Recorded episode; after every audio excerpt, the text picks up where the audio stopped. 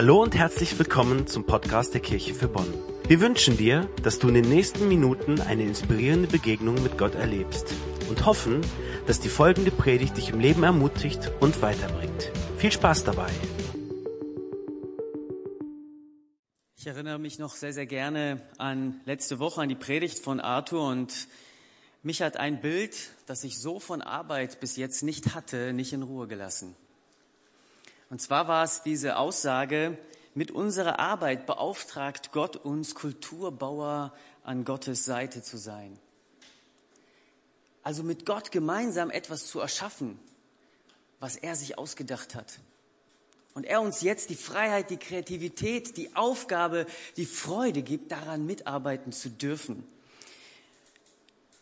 Ich fand das ein ganz, ganz tolles Bild für unsere Arbeit. Es ist so, als ob Gott uns quasi nicht einfach nur das fertige Gesetzesanweisung gibt, so musst du jetzt alles machen, sondern er gibt dir Raum, deine Gaben, deine Kreativität, alles, was er dich hineingelegt hat, dein Wesen jetzt auszuleben. Wie so ein, wie so eine freie Staffelei, so eine freie Leinwand und du kannst jetzt das, was Gott in dich hineingelegt hat, leben. Das Arbeit so zu sehen, finde ich, hat mir total die Augen geöffnet. Und wieder neu gezeigt, hey, es geht um, bei Arbeit um eine gute Idee Gottes. Es war von Anfang an eine, eine richtig gute Idee. Wir dürfen, wir dürfen uns vielleicht an, an, an architektonischen oder an Kultur kulturmäßigen oder an beziehungsmäßigen Dingen verwirklichen, wenn ich das so benutzen darf, das Wort, und dürfen uns total ausleben. Dürfen es genießen zu sehen, wie das, was Gott in dich hineingelegt hat, an anderen Menschen, an dieser Welt, an der Natur, an den Steinen, die da so rumliegen, auf einmal etwas Großartiges gebaut wird. Und die Steine, die du anpackst, die der Architekt wundervoll gezeichnet hat. Und du packst sie an und behaust sie. Und du stellst sie eins auf dem anderen, ist nicht einfach nur ein Ort, wo alle sagen, wow, was für ein schöner Stein, sondern da treffen sich auf einmal Menschen. Da passieren irgendwelche Dinge zwischen Menschen. Und du merkst auf einmal, wie das, was Gott sich von Anfang an gedacht hat, als er diesen wunderbaren Planeten gemacht hat, die perfekten Voraussetzungen in seinem Paradies gegeben hat, wie das auf einmal durch deine Hand, durch die Hand von verschiedensten Menschen total lebendig wird und ein wunderschönes Bild entsteht. Arbeit wird quasi, und das fand ich so toll in der letzten Woche für mich als, als ein Aha-Erlebnis, Arbeit ist das Tolle, wenn unsere Gaben und Gottes Mittel zusammenkommen. Und ich finde das total genial, total motivierend. Meine Gaben das hat Gott in mich hineingelegt. Und diese Welt und alles, wie er die Mittel dafür geschaffen hat, kommen zusammen und dann entsteht etwas Neues. Das Paradies war damals nicht so sehr, auch vom biblischen Bericht, ein vollendeter Zustand, ein perfekter Ort einfach nur, sondern das Paradies, so wie die Bibel es beschreibt, war eine perfekte Ausgangssituation. Und das finde ich beeindruckend, dass Gott das so gemacht hat. Er schafft die perfekte Ausgangssituation und will gemeinsam mit dir, mit uns Menschen, mit seiner Schöpfung neue Dinge machen und neue Dinge machen und schöne Dinge machen und tolle Dinge entstehen lassen. Und so ist ein bisschen so, als ob Gott am Anfang dieser Weltgeschichte so das Kribbeln hat. Wow, ich habe es perfekt alles zurechtgelegt und, und, und, und jetzt bin ich total gespannt, was der Mensch daraus macht. Natürlich wusste Gott es in seiner Allwissenheit, das ist nicht das, was ich hiermit sagen möchte, sondern dieses wirkliche Entzücken Gottes. Ich habe es sehr gut gemacht. Und jetzt mal sehen, was passieren kann, was daraus alles entstehen kann. Das ist das leere Bild, was wir haben. Das ist die Ausgangssituation, die perfekte im Paradies. Nur ist es nicht dabei geblieben, bei dieser perfekten Ausgangssituation. Arthur hat uns letzte Woche mit hineingenommen in all die Gedanken, wie Gott es sich von Anfang an gedacht hatte. Doch dann, ziemlich schnell, in den ersten Momenten dieser Weltgeschichte, beschreibt uns die Bibel den Moment, wo alles zerbrochen ist. Wo diese perfekte Situation, diese perfekte Idee Gottes auf einmal in Scherben daliegt. Wir lesen in 1. Buch Mose darüber, wie Gott die Welt schafft, was der Mensch daraus macht, wie er den Menschen diesen perfekt, in dieses perfekte Paradies setzt und all diese genialen Dinge gibt, dass er dieses Bild anfängt zu bemalen und etwas Schönes daraus macht. Und wie dann, weil der Mensch sich entscheidet, gegen Gott zu rebellieren, alles zerbricht. Und die Folge lesen wir im dritten Kapitel im ersten Buch Mose, in den Versen 16 bis 19. Und zur Frau sprach er, ich will dir viel Mühsal schaffen, wenn du schwanger wirst. Unter Mühen sollst du Kinder gebären. Und dein Verlangen soll nach deinem Mann sein, aber er soll dein Herr sein. Und zum Mann sprach er, weil du gehorcht hast der Stimme deiner Frau und gegessen hast von dem Baum, von dem ich dir gebot und sprach, du sollst nicht davon essen, verflucht sei der Acker um deinetwillen. Mit Mühsal sollst du dich von ihm nähren dein Leben lang. Dornen und Disteln soll er dir tragen, und du sollst das Kraut auf dem Felde essen. Im Schweiße deines Angesichts sollst du dein Brot essen, bis du wieder zur Erde wirst, davon du genommen bist. Denn du bist Erde und sollst zu Erde werden. Total schöne, ermutigende Worte, ne? Das ist so, so steigt man ein in eine Predigt und yes. Ähm, aber was für eine Tragödie. Das verlorene Paradies. Es hätte so schön werden können. Es hätte so schön sein können. Und ich glaube, diese Geschichte von uns Menschen ist eine unglaublich klare Antwort auf die Frage, was ist eigentlich warum ist Arbeit manchmal so schwer? Warum fällt uns die Arbeit so schwer und sei es egal welche Arbeit, sei es körperliche Arbeit, sei es geistige Arbeit und auf welchem Gebiet auch immer? Warum fällt Arbeit so schwer? Wenn Arbeit fruchtlos wird. Ich weiß nicht, ob du diese, dieses Gefühl kennst, dass die Arbeit, die du tust, nicht das bringt, was du dir so sehr wünschst, dass die ganze Mühe, die du investiert hast, nicht den Output hat, den du dir so sehr erhofft hast? Lohnt es sich dafür so zu schuften? Wir leben in einer zerbrochenen, gestörten Welt voller Krankheit und Tod. Das muss sich niemandem von uns erzählen. Gerade in diesen Tagen nicht. Wenn eine Generation, meine Generation, das vielleicht zu manchen Jahren und Momenten versucht hat zu glauben, alles wird gut, alles ist schön, alles wow, wir schaffen eine brave new world, dann werden wir zumindest jetzt in dieser Zeit äh, sind wir ordentlich gegen die Wand gefahren. Ungerechtigkeit und Egoismus, voller Krankheit und Tod, voller Natur Naturkatastrophen und Chaos. Die letzten Jahre haben uns deutlich vor die Haustür das gemalt. Wir leben nicht in einer perfekten Welt. Das, was die Bibel uns damals gemalt hat, ist nicht nur eine, eine mystische Geschichte, sondern ist eine Realität, die wir, du und ich heute in unserem Leben ganz real erfahren. Warum ist das so? Warum ist diese Welt so zerbrochen?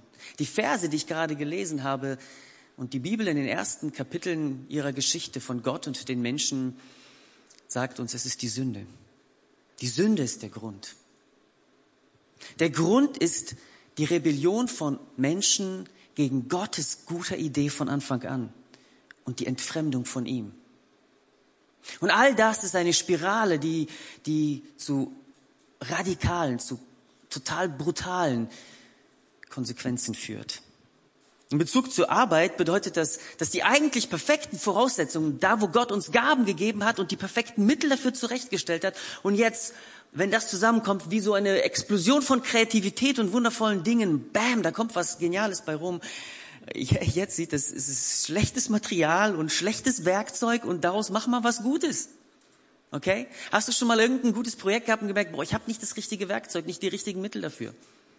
Ich will vielleicht ein schönes Bild malen ich habe nur so einen kleinen dünnen Pinsel, aber ich wollte, ich habe nicht die richtigen Farben. Ey, ich wollte so ein buntes, tolles Bild malen und ich habe nur braun und grün.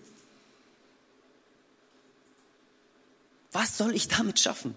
Jeder, der schon mal ein Haus gebaut hat oder einen Garten gepflegt hat oder vielleicht ein schönes Bild gemahlen wollte, und nur die Hälfte für zur Verfügung hat, um das zu machen. Irgendwie schlechtes Werkzeug, schlechtes Material, merkt das. Wie soll ich das schaffen? Man gibt's lieber direkt auf. Und das Spannende ist hier in diesem Text in der Bibel, Gott verknüpft die Mühen der Liebe und Ehe, des Gebärens und die der Arbeit. sehr, sehr eng miteinander in diesen Versen. Das ist jetzt mein nicht gezwungener, sondern mein total interessanter Verbindung zum Muttertag und was es mit Arbeit zu tun hat. Gott verbindet die Mühen der Ehe und die Mühen der Arbeit in diesen Versen sehr, sehr eng miteinander. Das Gebären, das Arbeit auf dem Feld wird jeweils mit Mühsal beschrieben. Mit Mühsal soll das geschehen. Ich möchte dir mal so eine Frage stellen. Ich habe sie ähm, von jemandem abgeguckt, das habe ich nicht so formuliert, aber ich fand sie total treffend in mein Herz. Findest du die beiden großen Lebensaufgaben des Liebens und des Arbeitens auch so furchtbar schwer? Findest du die beiden großen Lebensaufgaben, das Lieben und das Arbeiten, auch so furchtbar schwer? Hier in diesen ersten Versen der Bibel finden wir den Grund dafür. Denn Sünde befällt nicht nur unser Privatleben.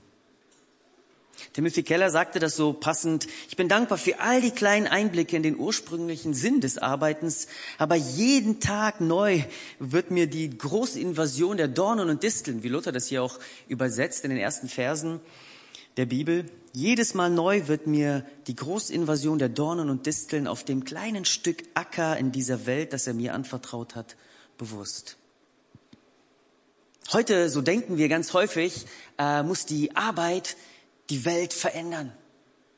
Das ist vielleicht auch nicht nur schlecht, sondern es ist in uns hineingelegt worden. Wir wollen etwas Sinnhaftendes, etwas Bleibendes, etwas Großartiges, etwas, was anderen was Gutes tut, etwas, was das wollen wir erschaffen und zusammengefasst wollen wir die Welt eigentlich verändern mit, mit meiner Arbeit, mit meinen Mühen will ich Gutes tun, Großes tun, Bleibendes, Veränderndes tun. Es gibt eine Menge Bücher. Und jemand sagte das mal so schön, die Menge der Bücher mit dem Titel Die Welt verändern sind ein Spiegel unseres Selbstbildes heutzutage. Das erwarten wir eigentlich von meinen Mühen. Wenn ich schon mich anstrenge, dann will ich auch sehen, dass dabei was rumkommt. Und zwar nicht nur irgendwie eine Kleinigkeit, sondern am besten soll die ganze Welt, wenn ich hier auf ihr rumgelaufen bin, ein bisschen anders aussehen nachher. Aber es ist, so sagt es auch ähm, die Bibel, völlig normal. Aus diesen Versen sehen wir das, in deiner Arbeit regelmäßig Frust und Enttäuschung zu erleben. Selbst wenn du exakt am richtigen Platz bist in deinem Leben. Und das finde ich eine total spannende Wahrheit. Auf dieser Erde ist es normal, Frust und Enttäuschung und Fruchtlosigkeit zu erleben, selbst wenn du exakt an dem richtigen Platz bist. Gottes Prioritäten für Effizienz in diesem Leben sind nicht unsere. Und was Gott wichtig ist, das sehen wir häufig nicht. Gott hat andere Prioritäten für Effizienz als wir.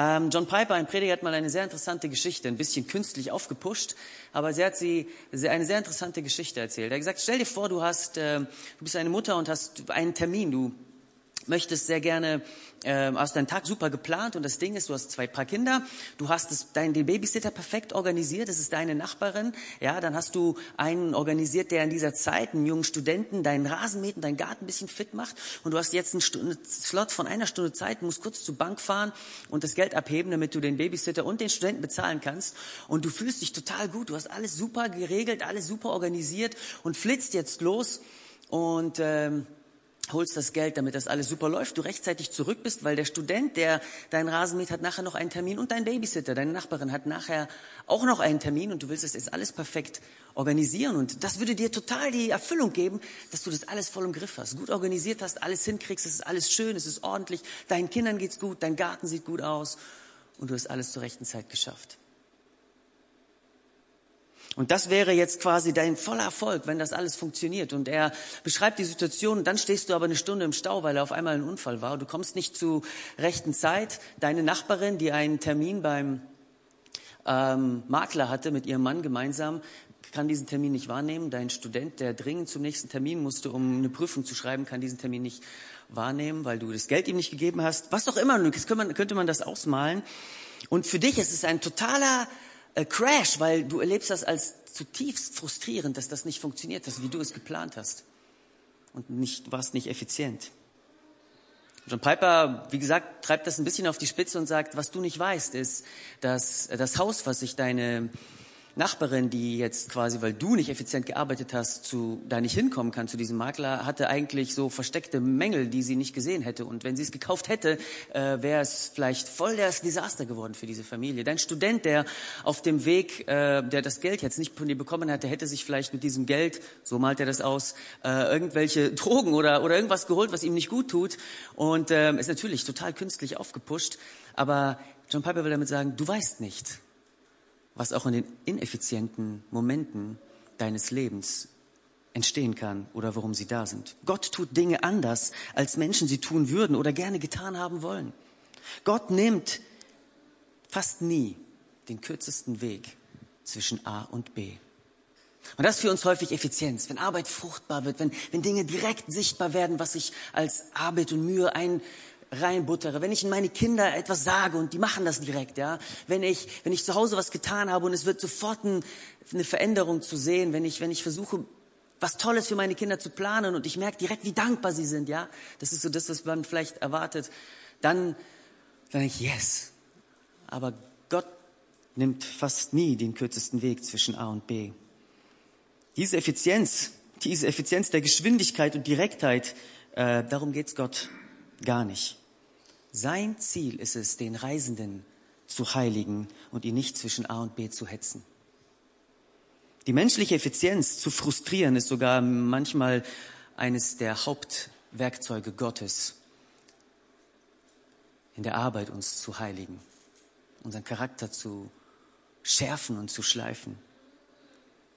Wir lesen es in den biblischen Geschichten von vorne bis hinten. Josef, der so große Pläne von Gott hatte, so eine wichtige Rolle zu spielen und 17 Jahre warten muss, in Gefängnissen verrotten, tiefste Rückschläge von seinen Brüdern eigentlich dem Tod zum Opfer gegeben.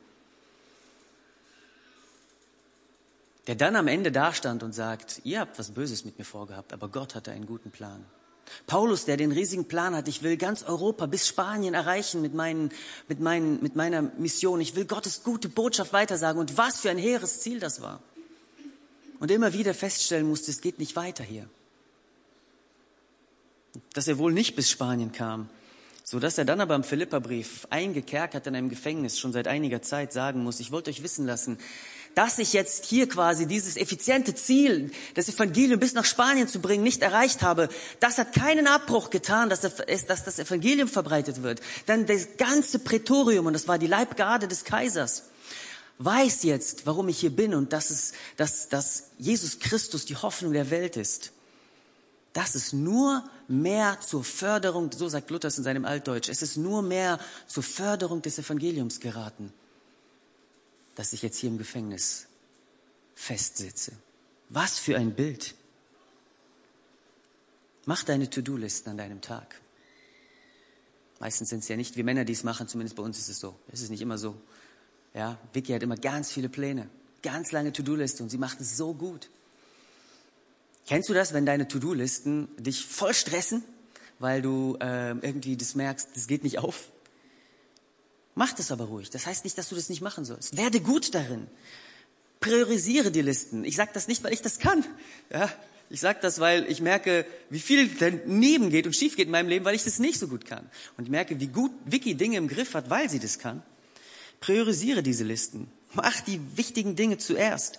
Gib dein Bestes und dann, und dann arbeite daran, in Frieden und in Freiheit, wenn deine Pläne am Felsen der Realität scheitern. Und denk daran, du wirst nicht daran gemessen, wie viel du geschafft hast. Du wirst nicht daran gemessen, wie effizient du bist, sondern Gott ist in dir am Arbeiten in dieser Zeit. Wenn Arbeit fruchtlos wird, dann darf ich zu Gott gucken. Dann darf ich zu Gott schreien, dann darf ich ihn sagen, was soll das? Dann darf ich ihn bitten in diesem Moment, Gott, mach mich demütig in diesem Augenblick. Gott, hilf mir trotzdem geduldig zu sein und schleife du mich in dieser Zeit. Das Problem ist aber, es frustriert nicht nur, weil, weil, weil also die einen sind frustriert, wenn, wenn Gaben sich nicht entfalten, wenn, wenn die Pläne, die ich habe, nicht, nicht aufgehen, wenn es nicht funktioniert, was ich so liebevoll und das ist mühevoll echt Arbeit reingesteckt habe, wenn meine Ambitionen unerfüllt bleiben und ich nicht das erreichen kann, was ich irgendwie denke, vielleicht könnte, sondern einige Menschen sind frustriert, obwohl sie die Ziele erreichen. Obwohl sie wirklich Erfolg haben, empfinden sie keine Befriedigung und fühlen sich unerfüllt. Was ist dann? Was ist, wenn Arbeit nicht nur fruchtlos ist, sondern man sieht die Frucht, aber irgendwie Arbeit sinnlos erscheint? Was ist, wenn Arbeit sinnlos wird? Der Prediger im Alten Testament, manche sagen, es war Salomo, der König Salomo, einige sagen, ja, vielleicht war es auch nicht. Ähm, aber es ist ein wunderschönes äh, poetisches Werk. Es scheint so wie zwei Sprecher in diesem alten testamentlichen äh, Werk zu sein. Und zwar jemand macht eine Einleitung und, und, und will eigentlich das Leben beschreiben, wie es funktioniert und was das Leben alles an schönen Dingen bietet und wie Gott es sich gedacht hat und was wir Menschen daraus machen. Und dann schreibt er in einer quasi in der Ich-Form. Zuerst kommt der, der die quasi die Einleitung macht in der dritten Person, dann schreibt er eine Ich-Form, was er alles so erlebt und versucht das Leben so zu beschreiben und was er alles versucht hat und probiert hat und worin er Glück gesucht hat. Und dann macht er wieder eine Zusammenfassung. So, das ist ungefähr dieses Buch. Und ganz viel in diesem Buch ähm, handelt um Arbeit, dreht sich um Arbeit, dreht sich um, wofür mühe ich mich eigentlich in dieser Welt ab? Wofür mühe ich mich eigentlich ab? Ich möchte mal einen Vers lesen aus Prediger 2, Vers 17. Da sagt er, nachdem er sich vieles angeguckt hat, vieles probiert hat, sich mit vielem gemüht hat, darum verdross es mich. Also es macht ihm, es, es, ich wurde richtig, ich war am Ende. Es verdross mich zu leben, denn es war mir zuwider, was unter der Sonne geschieht. Dass alles eitel ist und haschen nach Wind. Wie frustriert. Wie frustrierend hier, dass alles, was du machst, das ist, was er so erlebt hat für sich, dieser äh, Prediger oder in diesem fiktiven Bild hier, was er beschreibt, es verdross mich zu leben. Ich hatte keinen Bock mehr. Es, es hat mich quasi wirklich zum Erbrechen gebracht. Es war mir zuwider, was unter der Sonne passiert. Und damit meint er ganz schön viel. Dass alles eitel ist und Haschen nach Wind. Und immer wieder benutzt er in anderen Versen das Mühen und das Arbeiten. Was bringt es, von morgens früh bis spät abends zu schuften, zu arbeiten und das nicht mal genießen zu können, was es Schönes unter der Sonne gibt? Und immer wieder benutzt er dieses Wort, es ist alles eitel und Haschen nach Wind. Nichts in dieser Welt vermag uns eine wirklich bleibende und hinreichende Basis für ein sinnvolles Leben zu geben. Das ist das, was er hier sagt. Wenn wir unser Leben auf Arbeit und Leistung setzen, auf Liebe und Lust, auf Lernen und Wissen gründen, das alles ist zerbrechlich und eitel. Zu diesem Schluss kommt er in diesem poetischen Nachsinnen über das Leben. Die Umstände des Lebens die werden uns den Boden unter den Füßen wegreißen, spätestens der Tod. Und dann stehst du da und sagst, wofür? Wofür das alles? Das Buch Prediger gibt uns eine Sprache quasi für dieses Gefühl der Sinnlosigkeit, mit dem wir häufig zu kämpfen haben. Ich weiß nicht, wie es dir geht, aber ich kenne das. Und obwohl ich ein unglaublich tolles Leben habe und ich bin unglaublich dankbar. Ich finde unser Leben unglaublich reich und ich könnte jetzt super viel dafür da, äh, darüber wieder sagen, damit keiner mich falsch versteht. Aber es gibt genügend Momente, selbst nach den sinnvollsten Momenten, selbst wenn du eine Predigt gehalten hast und gedacht hast, du hast vielleicht ein bisschen was weitergegeben, was Leuten geholfen, ich weiß nicht. Zumindest selber, mich hat es total bewegt, was ich daraus gelernt habe. Können die Woche danach leer sein wie sonst was, das kannst du dir nicht vorstellen.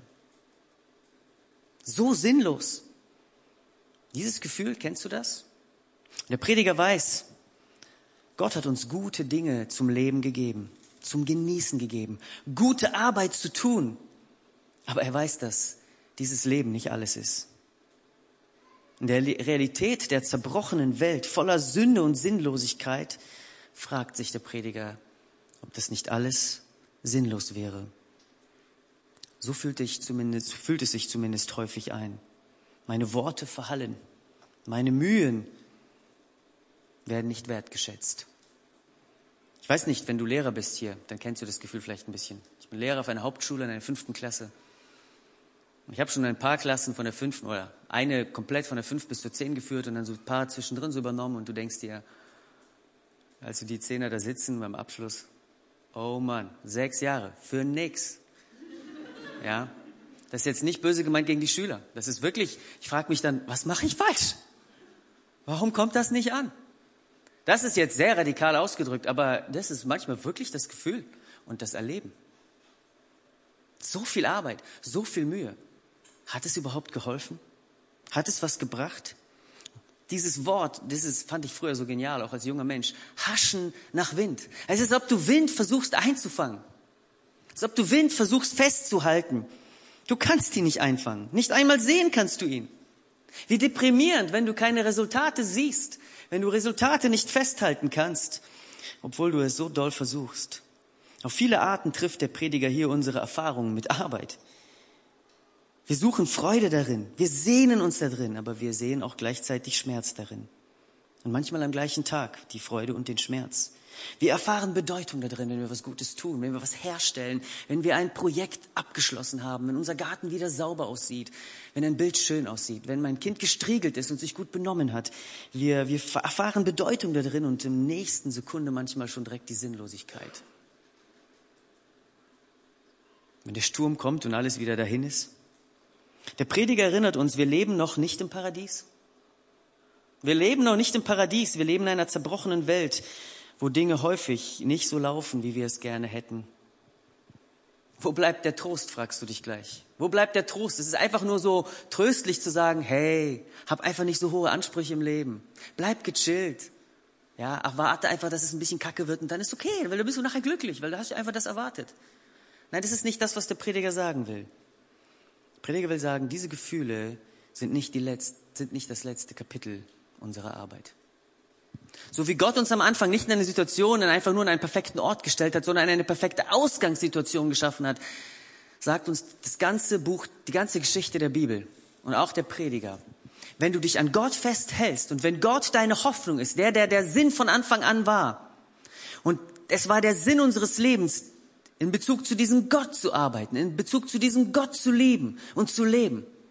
Und wenn du dich daran festkrallst und seine Botschaft am Kreuz für dich annimmst, und sagst, er hat alles wieder getan, um diesen Zustand wiederherzustellen, um diese Ausgangssituation wiederherzustellen, dann, dann wird auch deine Arbeit an einem bestimmten Punkt weitergehen. Das, was du hier tust und lebst und arbeitest, ist nicht das letzte Kapitel deiner Arbeit. Für die Christen ist der Fluch nicht der endgültige Stempel über unsere Arbeit. Ich finde dieses Bild so schön, sondern das Kreuz ist der endgültige Stempel über unsere Arbeit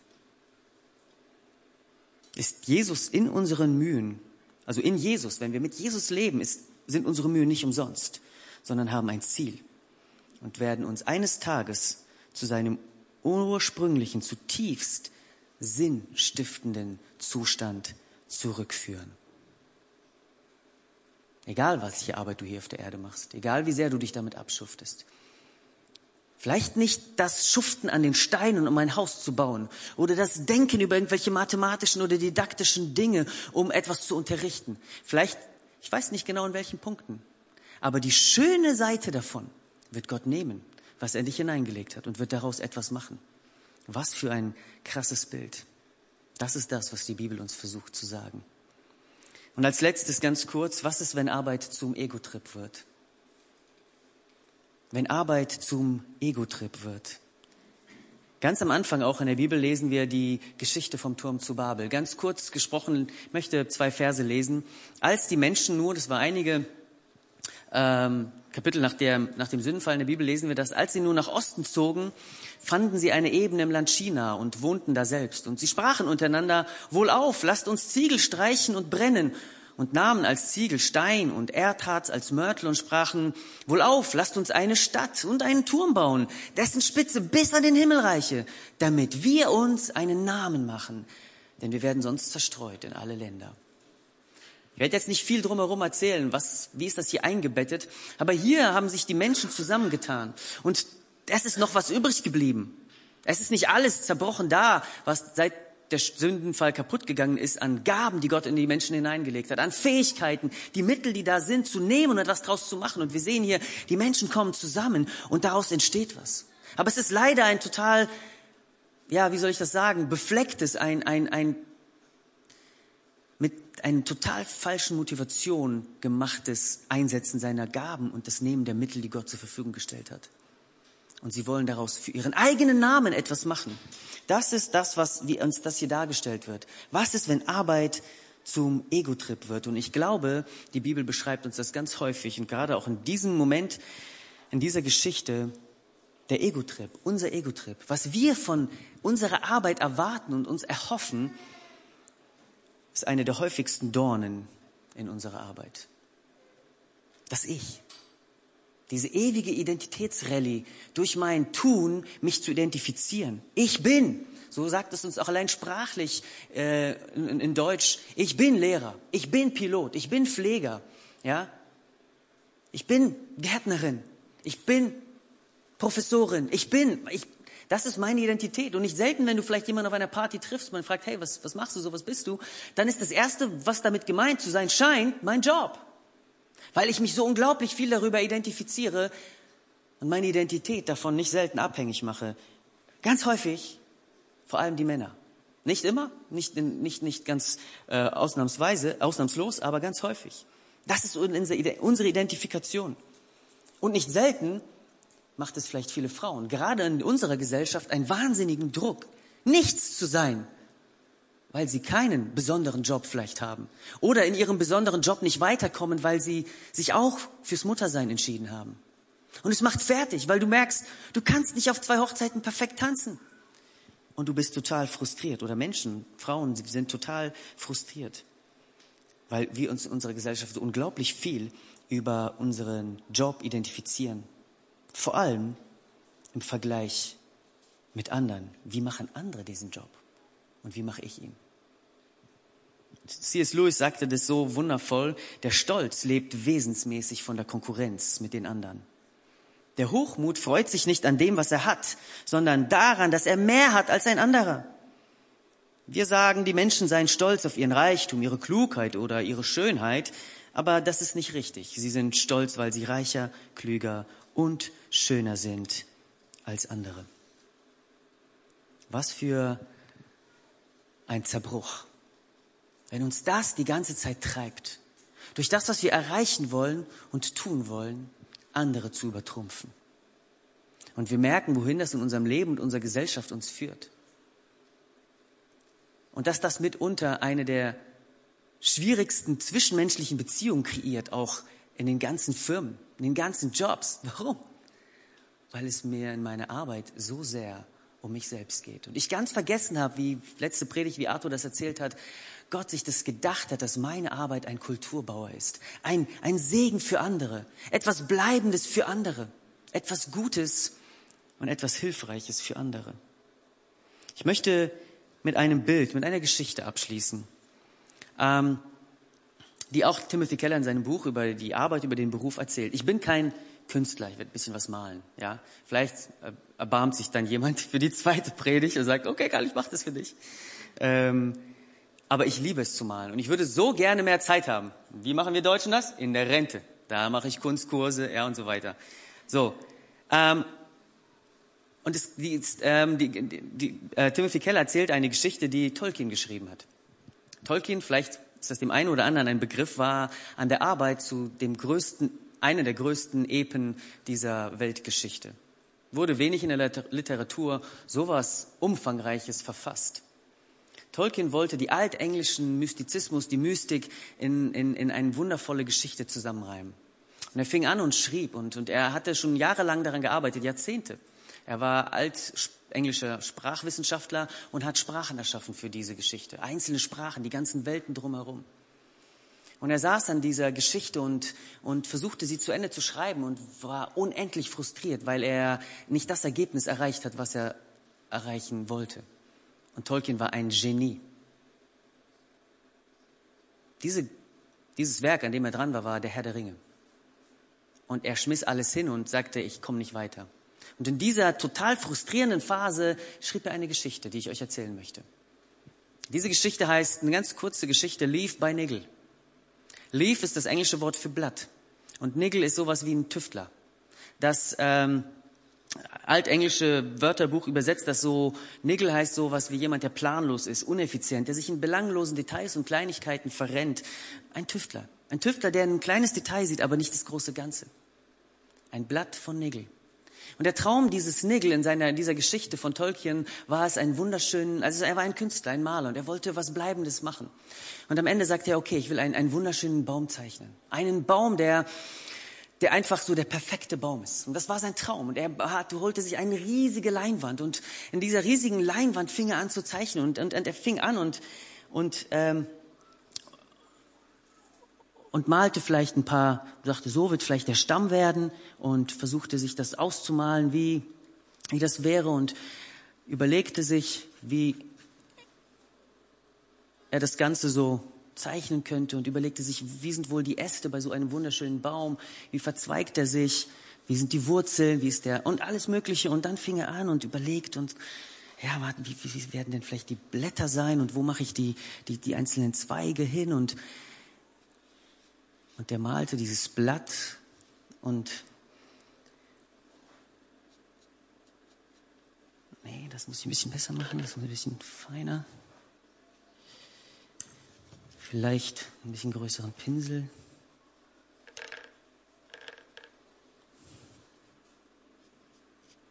Ja, ein bisschen Gold, aber vielleicht ein bisschen mehr Rot. Herbstbäume. Ich liebe Herbst. Liebt ihr Herbstbäume? Indian Summer. Habt ihr schon mal Indian Summer gesehen? Ich war mal mit meiner Frau, ach nee, das lenke ich schon wieder ab. Und er malte dieses Blatt und, und, und hatte diesen unglaublichen, während er, so erzählt Tolkien, diese Geschichte dieser Nigel, dieses Blatt malte und sich an diesen Details verrannte, merkte er, die Zeit läuft ihm weg und er schafft dieses Bild nicht zu Ende zu malen, weil er immer wieder diesen Ruf dieser langen Reise verspürte und das war im Altenglischen immer ein Bild dafür, zu sterben und in das, und überzugehen auf diese lange Reise in das, was danach kommt. Summa summarum, Nigel stirbt. Und dieses Bild zerfällt kaum fertiggestellt. Das Einzige, was übrig bleibt, ist dieses kleine Blatt. Es war sehr schön gemacht und es wurde dann von einem Museum eingerahmt und in eine kleine Ecke gestellt. Und es hieß einfach nur Blatt von Tüftler, Leaf by Nagel. Es scheint wie eine unvollendete Geschichte zu sein. Aber Tolkien erzählt sie zu Ende und sagt, Nigel kommt in den Himmel. Und was er im Himmel sieht als erstes ist Folgendes. Seinen Baum. Seinen Baum, den er sich immer vorgestellt hat, den er so versucht hat, auf dieser Erde auf diesem Bild irgendwie umzusetzen und zu errichten. Mit den Gaben, die Gott in ihn hineingelegt hat, mit den Mitteln, die er hier zur Verfügung hatte, mit der Zeit, die Gott ihm gegeben hatte. Und woran er immer wieder frustriert war, sich abgelenkt hat, sich in Details verrannt hat. Und jetzt stand er vor diesem Baum und staunte. Und sagte, genau so habe ich mir das vorgestellt. Genau so sollte es sein. Und merkte, das, was ich die ganze Zeit gemacht habe, war nicht ohne Grund. Es war nicht sinnlos. Es war nicht fruchtlos. Es war nicht nur für mich. Da steckte ein Sinn dahinter, was aus meiner Arbeit passiert, der über diese Welt hinausgeht. Das ist eine schöne kleine Geschichte von Tolkien. Ich weiß auch nicht, als kleine Anmerkung, ob es im Himmel nicht viel eher so sein wird, dass wir das zu Ende machen dürfen, statt dass es schon fertig ist. Nur so als Nebenbemerkung. Aber diese Geschichte erzählt uns unglaublich toll, dass das, was wir hier auf dieser Welt machen, was manchmal so frustrierend und unfertig erscheint, wenn wir es vor Gott machen und für Gott machen und für die Menschen um uns herum, etwas daraus entsteht, was du vielleicht in deinem Leben hier auf dieser Welt noch nicht zu Ende sehen wirst. Aber glaub mir, es entsteht etwas, was unglaublich schön sein wird. Und dafür löst, lohnt es sich in allem Frust, in allem Gefühl von Sinnlosigkeit, auch in aller Enttäuschung über meinen eigenen Egoismus, in meinem Suchen nach Identität und Arbeit zu sagen, ich bleibe dran. Ich setze mein Leben ein und arbeite und habe, weil das einen über diese Welt hinausgehenden Sinn hat und Frucht bringen wird. Das möchte ich dir als, egal welchen Job du hast, heute zusprechen aus Gottes Wort. Das möchte ich dir als Mama zusprechen. In all die Mühen, die du reinsteckst, parallel zu deinem Job oder ohne Job. Die Mühen, die du tagtäglich machst. Einen Ort zu schaffen, der deinen Kindern eine Basis gibt, diese Kultur um sie herum zu bauen. Denn unsere Familien sind die, die Kernzelle dieser Gesellschaft. Und du arbeitest daran jeden Tag.